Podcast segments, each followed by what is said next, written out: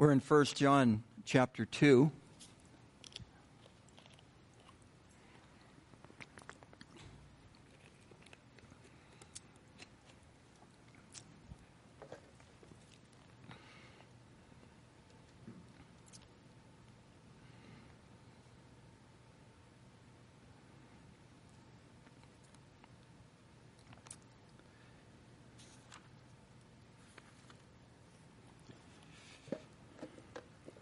Last week we covered verses 1 and 2 of 1 John chapter 2, but I'm going to go ahead and start there and take a look this morning at verses 3 through 6. But beginning in verse 1 of 1 John chapter 2, says, "My little children, these things I write to you so that you may not sin. And if anyone sins, we have an advocate with the Father, Jesus Christ, the righteous. And he himself is the propitiation for our sins, and not for ours only, but also for the whole world. Now, by this we know that we know him, if we keep his commandments. He who says, 'I know him,' and does not keep his commandments is a liar, and the truth is not in him. But whoever keeps his word, truly the love of God is perfected in him. By this we know that we are in him. He who says he abides in him ought himself also to walk, just as he walked." Father, we ask that you'd speak to our hearts this morning, that we would consider your word and how we should apply this to our hearts. Lord, we pray that you would just continue to fill us with your Spirit, that we might receive from you this morning. We thank you for this time of worship and to be able to commune with you at your table. Pray, Lord, too, that you would fill me with your Spirit, that you would speak through me. Lord, help me to edit out the things that you desire that I don't say, and to, Lord, bring to my remembrance the things that you desire that I do, that you do want me to say. Lord, I pray that you would help us all to be instructed by your word this morning. For we confess that your word is a lamp to our feet and a light to our path. We ask these things in Jesus' name. And everyone said, amen.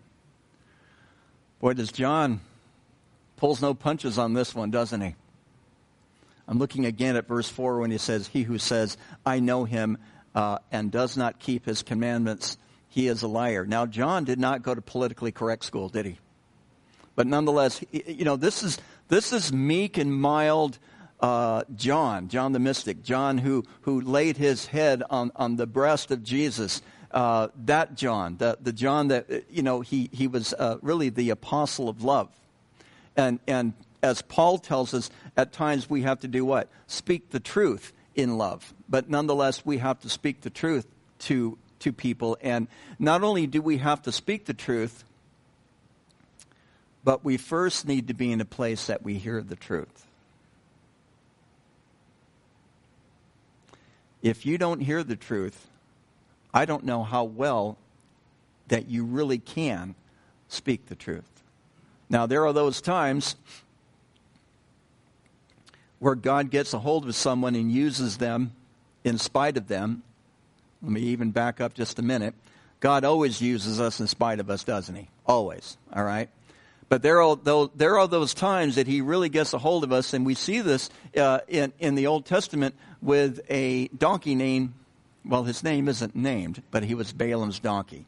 I will defer you to the King James if you like, and you can take it from there because it has a little bit different word than donkey. But nonetheless, God used that donkey to speak to his wayward prophet. And God has been speaking to his people through donkeys, I think, ever since. Take that any way you need to. But if you are going to be a speaker of the truth, you first have to be a hearer of the truth. Just like when James says that to be a doer of the word, not just a hearer only, lest what? You deceive yourself. And so We have to be in a place to where we look at a passage like this, and we first and foremost ask the Holy Spirit to speak to our hearts pertaining to what it says. And because I've and this is a very difficult passage. This is a very sticky passage, and it's not my intent to cause people to want to doubt their salvation. But I think it's very biblical that we are told to examine ourselves. Most of the time, we don't really want to examine ourselves. We want to examine other people. And what's interesting about examining other people is that you can put on blinders and you can see about them the things that you really want to see, and then you omit seeing the things about yourself that you don't want to see, and you look pretty good. We have a tendency to really, when we compare ourselves to other people, we have a tendency to hold ourselves in a very positive light. But John here is talking about this idea of being assured that we are in the faith. And I think it's important for each of us to revisit this. Perhaps we're in the faith, but we're not living like it. Or maybe we are sorta, I like that word, kinda, that's a 20-something word. Actually, that's a 30-something word. I've been using that line for about 10 years, so now it's a 30-something word, right? We're kind of living in the faith outwardly. But what about the inward life? What about the inward life? And I remember I've talked with people. I just remember the things that they've told me that, and I asked them that question, and it's like, well, if it wasn't for this person or that person or that person, I understand at times. Because in talking to people, when they tell me about this person, that person, or that person, what they're basically telling me is that those people are jerks. And you know what? Usually I agree with them. But I also know that Christ has called us to walk above that, to rise above that, that Christ uses these people. I wish we would just grow in our faith at night. What, don't you? Kind of like, you know, you just kind of plug it in and you go to sleep and you wake up a better Christian. You guys are with me on this one, aren't you? and you got these people, it's the people in your life that, and even what makes it even worse sometimes, I don't know if I'm going on a rant here or not, but anyway, sometimes the people in your life, the ones that you love the most, have a way of stinging you the hardest. You get that, you know, especially kids, right? Yeah, as they get older. God bless them, you know, and I'm not speaking from, of course I'm speaking from experience, you know, but the thing is sometimes those are the very situations that the Lord is allowing to happen in your life because He's using that to continue to shape you into the image of Jesus Christ. And to me, that's not always very comforting. Because I'm thinking, you got another way you'd like to do this? Don't you feel that way? I feel that way. Wouldn't you rather just, you know, hey, you know, do something good for me. I'll be better to you. It doesn't work that way. And a lot of times we have to go through the trials of life to be able to purge out the impurities in our lives. In other words, to purge our own self out of us to make us more like Christ. Does that make sense? It doesn't, and it's not fun. And it's never fun. And yet at the same time, we know that we know Him if we keep His commandments. We know that we know Him if we keep His commandments. And so it isn't what you profess so much as how you live. Now, I understand that everybody's got issues, right? Everybody in this room has issues. And they're not that bad, believe me. You didn't see my last church, but that's okay. Anyway, but each of us have those areas of our flesh that we wrestle with, that we struggle with, that over and over again, that they just seem to come back and bite us in the backside and just kind of seem to attack us. partly is because each of us have a bent, a inclination. You know what I'm saying? You know, some people are very easygoing, and then there's people like me that aren't, right? You know, and so you have we have these personality traits, and Satan knows them very well, and he knows how to push your buttons.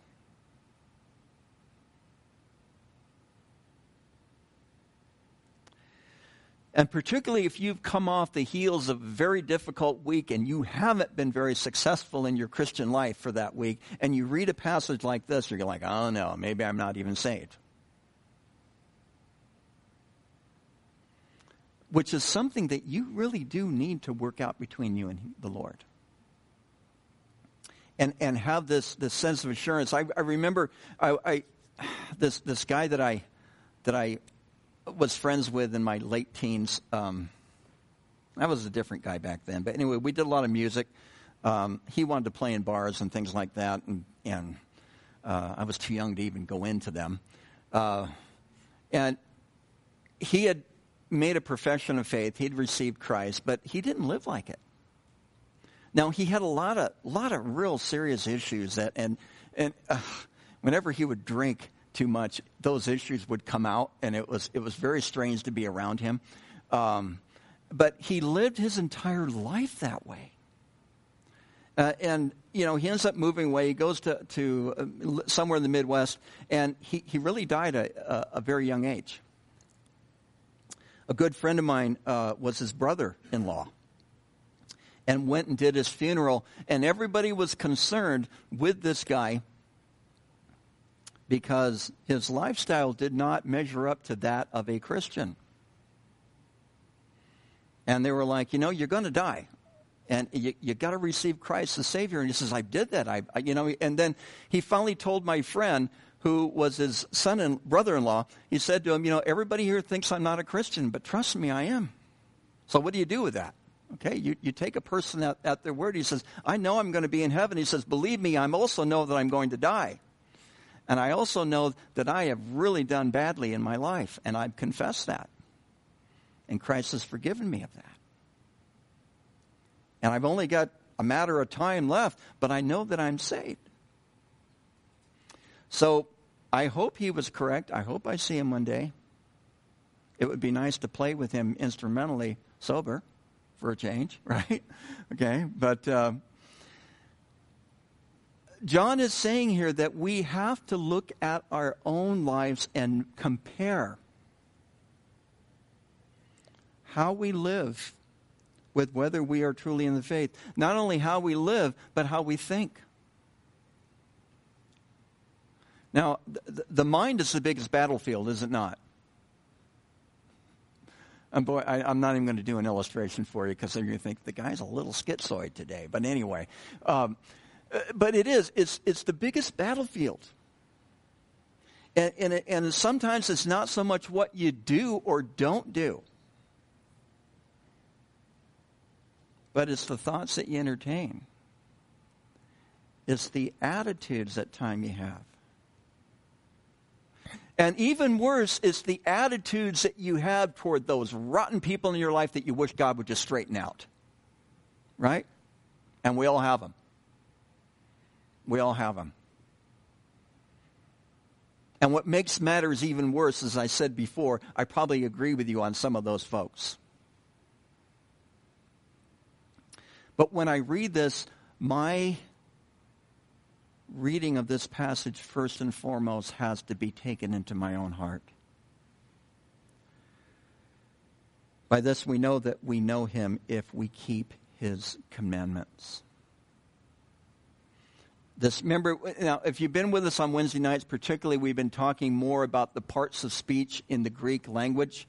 This word keep is in the present tense and in the active voice. Okay, present tense is a little different than English. It means something that is continuing, all right, without a view toward the ending of that action, all right? So if we keep his commandments, it's continuous. If we live a life that's keeping his commandments, and that's what concerns me about my friend that I shared with you who passed away in the Midwest,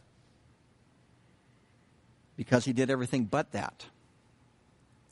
But if we keep his commandments, and also in the active voice, it is you. You are the one who is doing the work of this.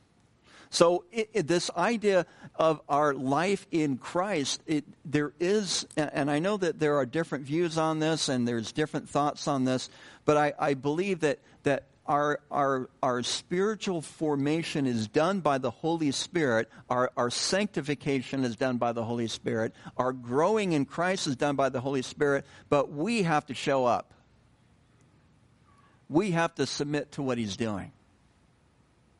Else you end up like the children of Israel, 40 years running around the mountain, going around and around and around and around. Which each of us probably at some point in our life have done. Because sometimes we either don't want to let go, or we don't hear, we don't perceive, and you know what? I think about these things, and all I can say is, thank God, God loves us. You know? And as I'm getting older, I'm becoming even more appreciative of the fact that he loves us. Which we're going to look at the following weeks, because if he loves us this way, then we ought to love each other that way.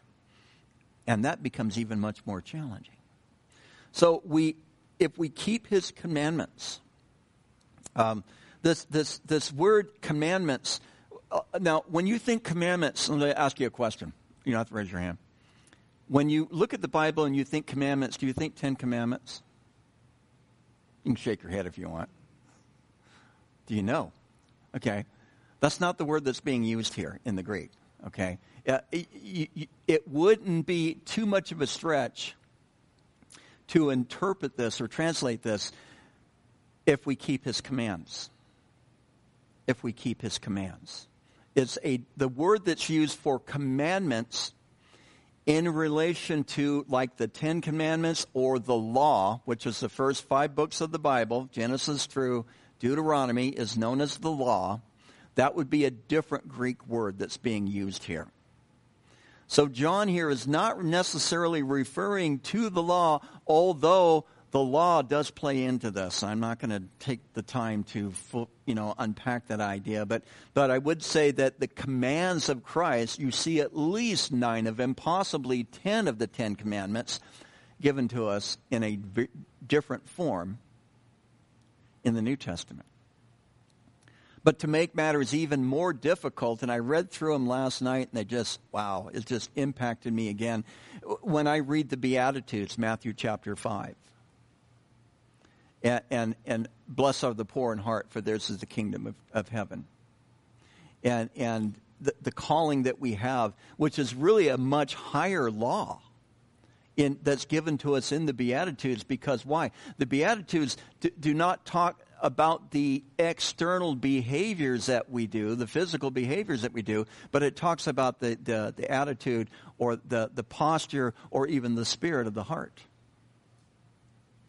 Who we are internally,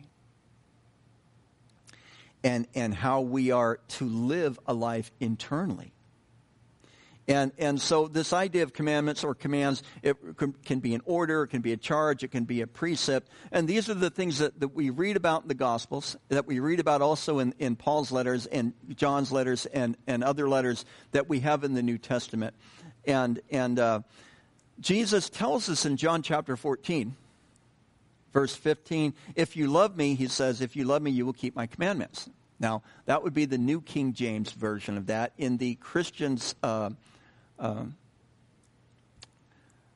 goodness sake, also my mind went blank, Christian Standard Bible. Okay, I'm back. All right, in the Christian Standard Bible, it would say, if you love me, keep my commands. Which is really a better translation, because it's using the same Greek word entole, which is used here in 1 John chapter 2.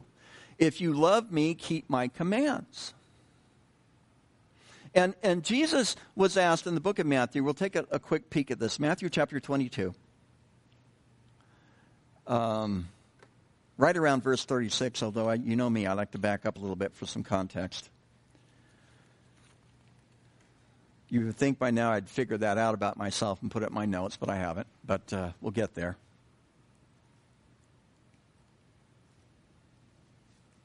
Yeah, go to verse 34. And I can picture the scene that Jesus is being surrounded by the Pharisees and the Sadducees and religious rulers, and they're just peppering him with questions. And they're not wanting to learn anything. They're just looking to trick him up. So in verse 34 of Matthew chapter 22, it says, "But when the Pharisees heard that he had silenced the Sadducees, they gathered together." So they were looking to do a little bit of one-upping here, all right? "Then one of them, a lawyer..." Uh-oh, that's a red flag, isn't it? Anyway, I'm sorry about that. "But one of them, a lawyer, asked him a question, testing him and saying, 'Teacher, which is the great commandment in the law?'" Now, this word commandment here, he also uses, it's the word entole as well. It's not the other word for the Ten Commandments. He wants to know, what's the great commandment of the law? "So Jesus said to them, 'You shall love the Lord your God with all your heart, with all your soul, with all your mind. This is the first and the great commandment.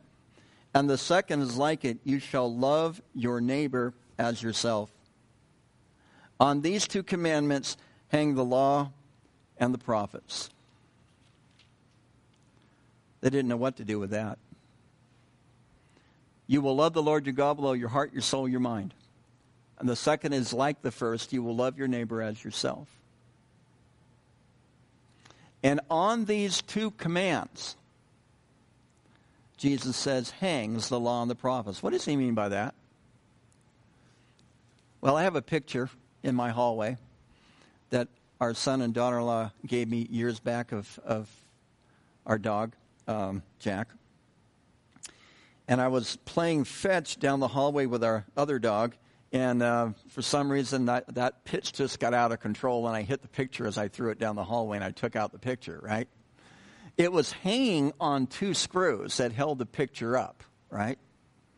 So I grabbed the picture, was able to put it back, and hang it again on the two screws. And that picture is being supported by those two screws.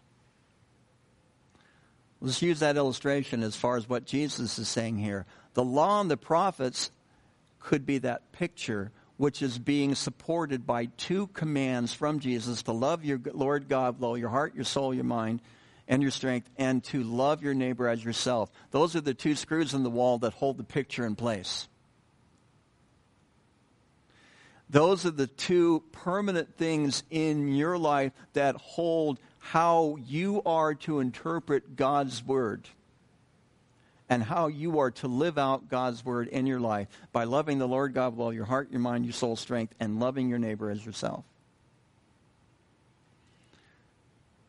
Well, who's my neighbor? I'm not going to get into really this morning, but I think your neighbor is anyone that you come in contact with. I've had good neighbors. I've had not so good neighbors. How's that? That's a nice way of saying it. I've had good neighbors and not so good neighbors in the time that I've lived, in the various places that I've lived. And yet, as I love God, then I'm called to love my neighbor. Now, there are times that I can only love my neighbor because I love God. All right, you follow me? Some of you are about to start laughing because you know exactly what I'm talking about in your own life. I can love you, Lord, and so because I love you, I'm going to do that which you called me to do. You know, there are times I feel like in my life with certain folks, I feel like Jonah, you know. Jonah gets called to go preach in Nineveh. He doesn't want to. He goes the other way. God heads him off, causes a big storm. They throw him out in the sea. He's swallowed up by a big fish for 3 days, 3 nights. You remember the story. Finally, the fish spits him up, and he goes running for Nineveh. Boy, he must have had quite a religious experience inside the belly of that fish. And he goes to Nineveh, but he's got a bad attitude because he goes marching through there and saying, 40 days and you guys are toast. It's a paraphrase, of course. But he walks into Nineveh and says, 40 days and you guys are under judgment. And then he goes up on the hill because he wants to watch the fireworks.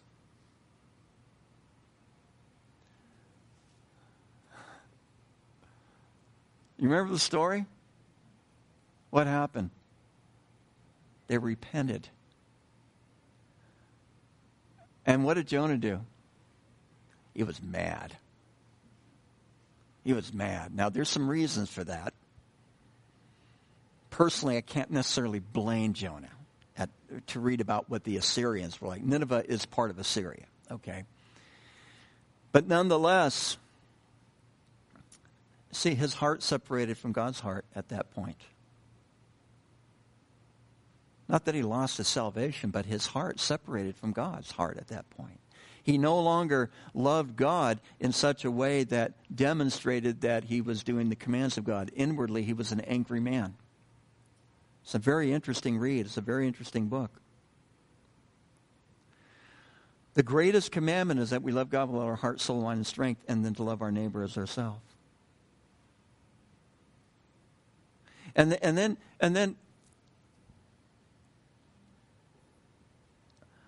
John takes this even further. He says, he who says, I know him, but does not keep his commandments is a liar. The truth is not in him.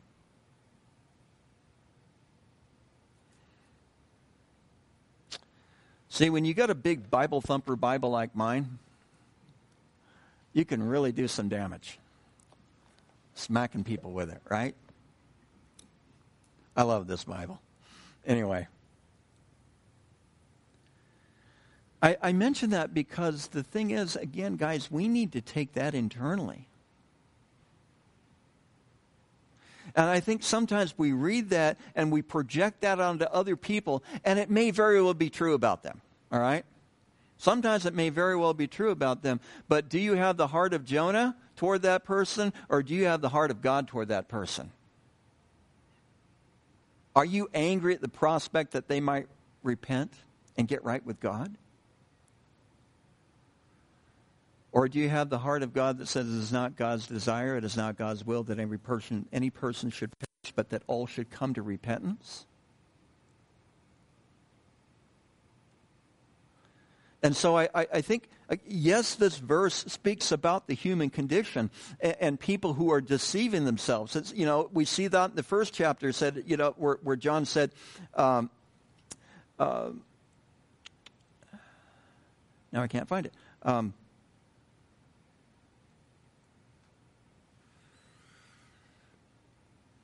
Okay, verse 6, if we say we have fellowship with him and walk in darkness and do not practice the truth, we lie and do not practice the truth, it says. So he's hitting that home again. He's saying that you're deceived. Or even further in chapter 1, he says, if you said you have not sinned, we're making God a liar. Now John's saying you're also making yourself a liar. Why? Because I think that there is something ingrained in the human heart that we have a conscience,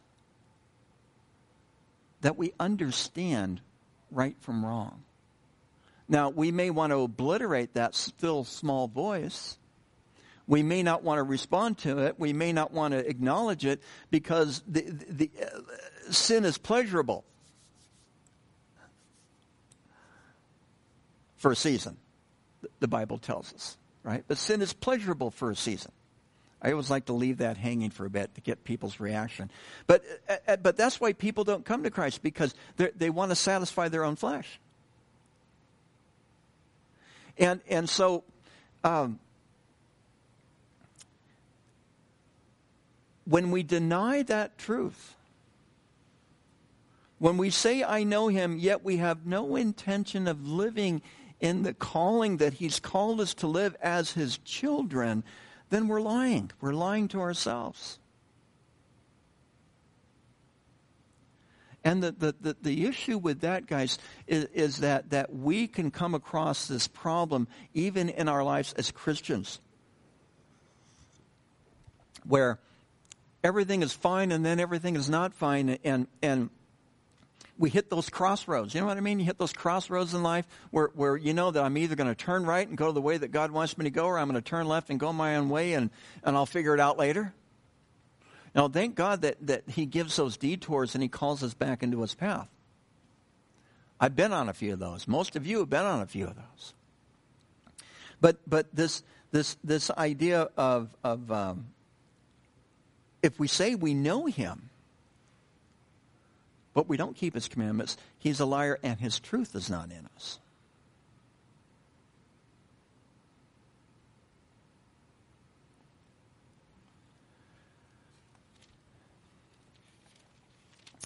And so this really does speak to me. In Matthew chapter 7, verse 15, it says, "Beware of false prophets who come to you in sheep's clothing, but inwardly they are ravenous wolves. You will know them by their fruits. Do men gather grapes from thorn bushes or figs from thistles? Even so, every good tree bears good fruit, but a bad tree bears bad fruit. A good tree cannot bear bad fruit, nor can a bad tree bear good fruit. Every tree that does not bear good fruit is cut down and thrown into the fire. Therefore, you will know them by their fruits." Therefore, by their fruits you will know them. Verse 20 is where I really wanted to land. "Not everyone who says to me, 'Lord, Lord,' shall enter the kingdom of heaven, but he who does the will of my Father in heaven. Many will say to me on that day, 'Lord, Lord, have we not prophesied in your name, cast out demons in your name, done many wonders in your name?' But I will declare to them, 'I never knew you. Depart from me, you who practice lawlessness.'" Notice he says, "Depart from me, I never knew you." Not, "I knew you once and then you fouled up and so I kicked you out of the pool." But Jesus is speaking here in Matthew 7, and you have these people that are incredibly self-deceived. Notice they did heavy-duty works too, because the context here is false teachers. They did heavy-duty works where they prophesied in his name. They cast out demons. They've done many wonders in the name of Jesus, and yet Jesus says, "I never knew you."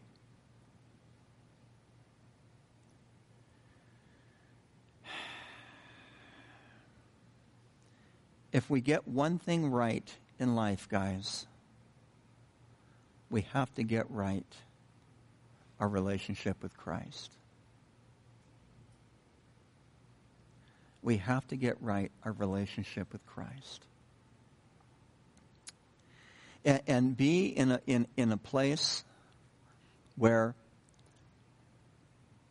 we are quick to repent of our own sins. Because I think of sin sometimes as sedimentary layers. Okay, a little geography lesson here, right?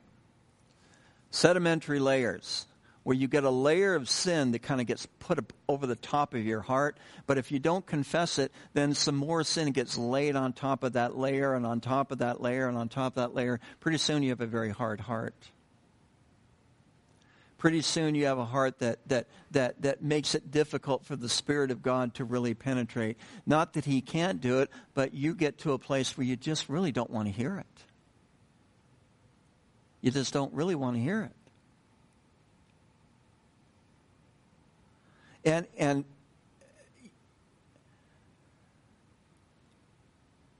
Paul talks about this idea of working out your salvation in fear and trembling, and to be sure that you are in the faith. But also recognizing that it is God who is within us. Because even with the Christian, with the unconfessed sin that becomes this sedimentary layer over the top of our hearts, you still have the Spirit of God dwelling in you who can break through that.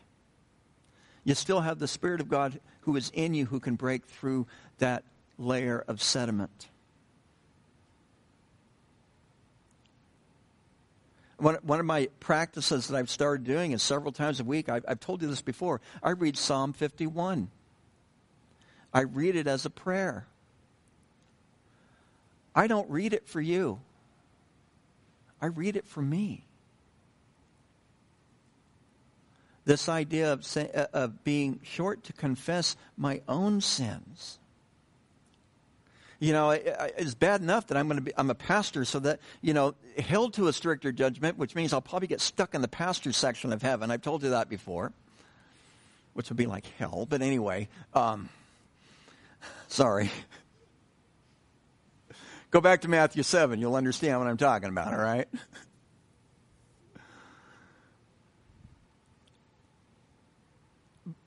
But the thing is I don't want to be a liar before God.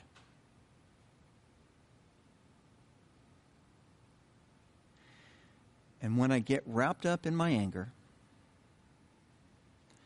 when I get wrapped up in my disappointment, when I get wrapped up in my unfulfilled desires, when I get wrapped up in those goals and those dreams and those purposes and plans that I have that may or may not ever come to fruition, and when all those things start to take a predominant place in my heart, then I neglect to be able to really hear what the Spirit of God is saying to me as His child.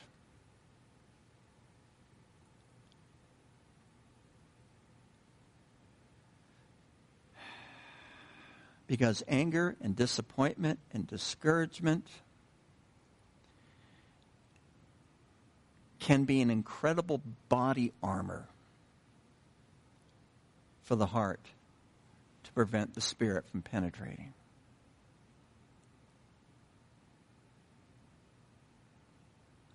No wonder it is that Paul tells us how we're to put on Christ, and uses the analogy of putting on Christ like putting on clothes. But when we gather our own sense of priority, our own sense of purpose, without incorporating God's will in it, then it becomes like body armor to prevent the voice of the Spirit to really speak to you. I love the story of Elijah. I don't know why I'm going here, but I love the story of Elijah when he runs to Horeb. And I'm just going to make it real brief. But you have God in the fire, he's in a cave and he's hiding out, and he's looking for God in the fire, and he's looking for God in the whirlwind. He's looking for God in these loud, really strong physical manifestations, and the Spirit of God was not there. Where was the Spirit of God? You guys know this. It was in the still small voice. The Spirit of God was in the still small voice, and you have to quiet yourself daily to be able to listen to the still small voice. That's what's so important about this idea of having a quiet time, to be able to get alone and to be able to read the Scripture and to be able to pray and to be able to open your heart to hear the things that the Spirit would say to you directly, specifically.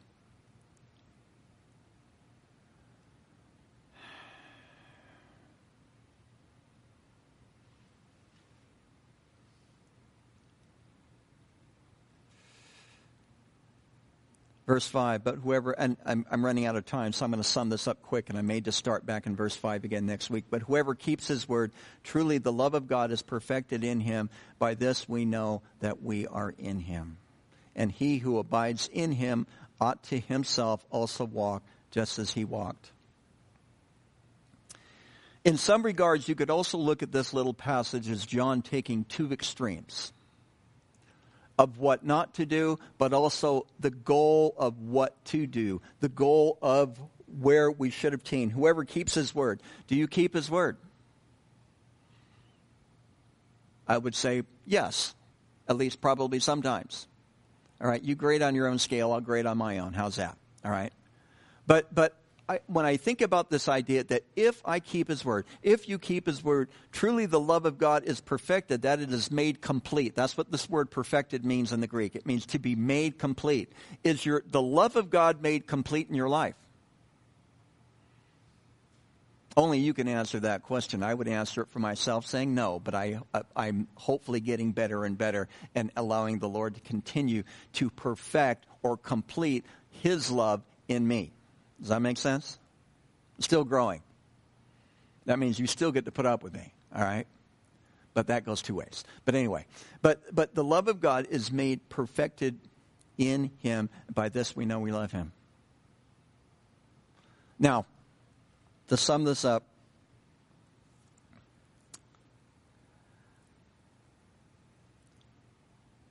you don't demonstrate your...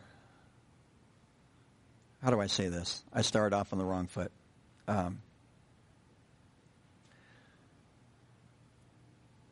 Your lifestyle is a demonstration of who you are.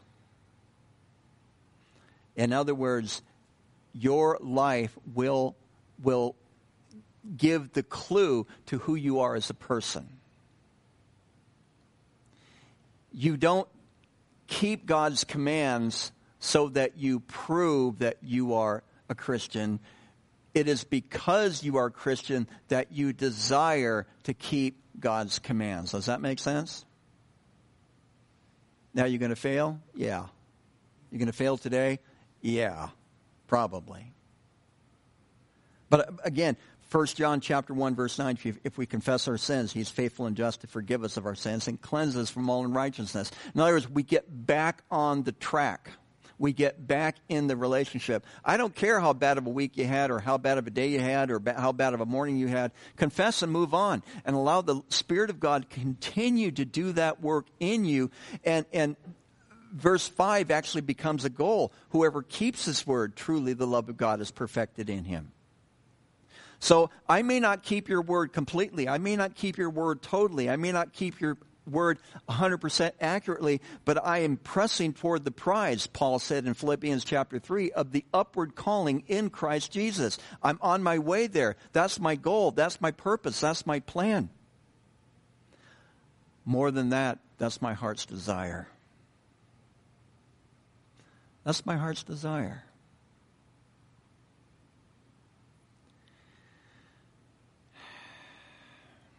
So the question is, what's your heart's desire? What is your master passion? What is that thing that has been put in front of you that you are striving toward more than anything else?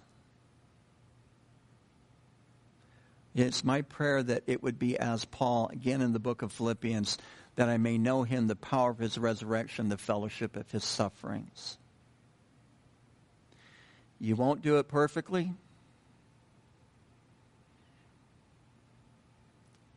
You hope, and probably other people around you hope that you do it better, right? But this is the goal that we've been given.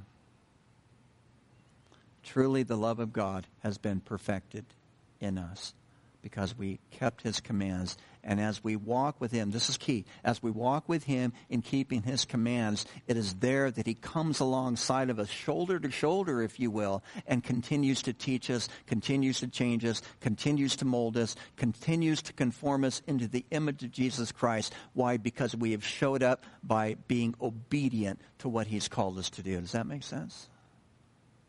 I think I could have said that last sentence and probably omitted almost everything else. So, Father, we thank you for your word. We pray, Lord, that you would help us to be obedient to your commands, that we would love you with all our heart, soul, our mind, and strength, that we would love our neighbor as ourselves. Lord, I would add even our nasty neighbors. You would help us, Lord, with that. Lord, help us to just to allow you to conform us into your image. Help us to allow you to do that life-changing work that you desire to do in our lives. Help us to be available to grow in Christ. Lord, we recognize again that the actual work of growth is something that is done supernaturally by your Holy Spirit in our hearts, but we have to show up to allow you to do it.